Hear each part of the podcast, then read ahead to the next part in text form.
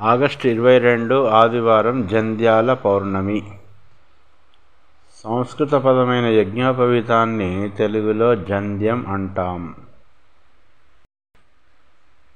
సూచనాత్ బ్రహ్మతత్వస్య వేదతత్వస్య సూచనాత్ తత్ సూత్రం పవీతత్వాత్ బ్రహ్మసూత్రం ఇది స్మృతం. బ్రహ్మతత్వాన్ని సూచించడానికి వేదతత్వాన్ని సూచించడానికి బ్రహ్మసూత్రాన్ని అంటే యజ్ఞోపవీతాన్ని ధరించాలని మన హిందూ ధర్మశాస్త్రాలు చెబుతున్నాయి. ఇది రక్షణ వస్త్రం. యజ్ఞోపవీతాన్ని శిఖను తప్పనిసరిగా ధరించాలని స్మృతులు పేర్కొంటున్నాయి.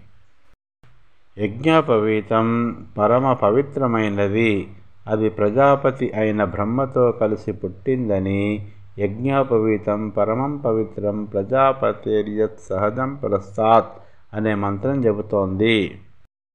యజ్ఞోపవీతం కేవలం దారాల సముదాయం మాత్రమే కాదని అదో తొంభై ఆరు విషయాలకు ప్రతీక అని ఆ తొంభై ఆరు విషయాలు విషయాలలో ఇరవై ఏడు నక్షత్రాలు పదిహేను తిథులు ఏడు వారాలు ఇరవై ఐదు తత్వాలు నాలుగు వేదాలు మూడు గుణాలు మూడు కాలాలు పన్నెండు మాసాలు మొత్తం తొంభై ఆరు.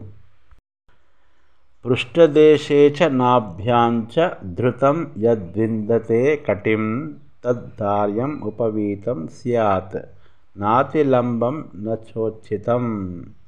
ఆయుర్వర్జస్య హ్రస్వం అతిదీర్ఘం తపోహరం. యశోహరత్యతి స్థూలం అతి సూక్ష్మం ధనాపహం. అంటే యజ్ఞోపవీతం నడుము వరకు మాత్రమే వేలాడుతూ ఉండాలి. దానికంటే పైన కానీ కింద కానీ ఉండడం మంచిది కాదు.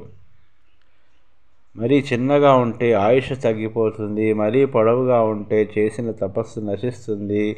లావుగా ఉంటే కీర్తి అంతరిస్తుంది అని దాని తాత్పర్యం.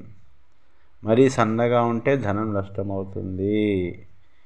ఈ యజ్ఞోపవితాన్ని బ్రహ్మచారి ఒక యజ్ఞోపవితాన్ని ధరించాలి. గృహస్థుడు అంటే పెళ్ళైన వారు రెండు యజ్ఞోపవితాలను ధరించాలి. ఉత్తరీయానికి ప్రత్యామ్నాయంగా అదనంగా మరో యజ్ఞోపవితాన్ని ధరించాలి. ఇలా శ్రావణ పౌర్ణమి రోజు తప్పకుండా కొత్తదిగా వేసు కొత్తది వేసుకోవాలి. యజ్ఞోపవితాన్ని ధరించే ముందు ధరించే సమయంలోనూ తొలగించే సమయంలో నిర్దిష్ట మంత్రాలను తప్పక పఠించాలి. మంత్ర పఠనం కాకుండా యజ్ఞోపవీత ధారణ విసర్జనలు పనికిరావు. ఇట్లు రాచకొండ రామాచార్యులు పూజారి పురోహితులు జ్యోతిష్కులు న్యాయవాది మయూరి మార్గ్ బేగంపేట్ హైదరాబాద్.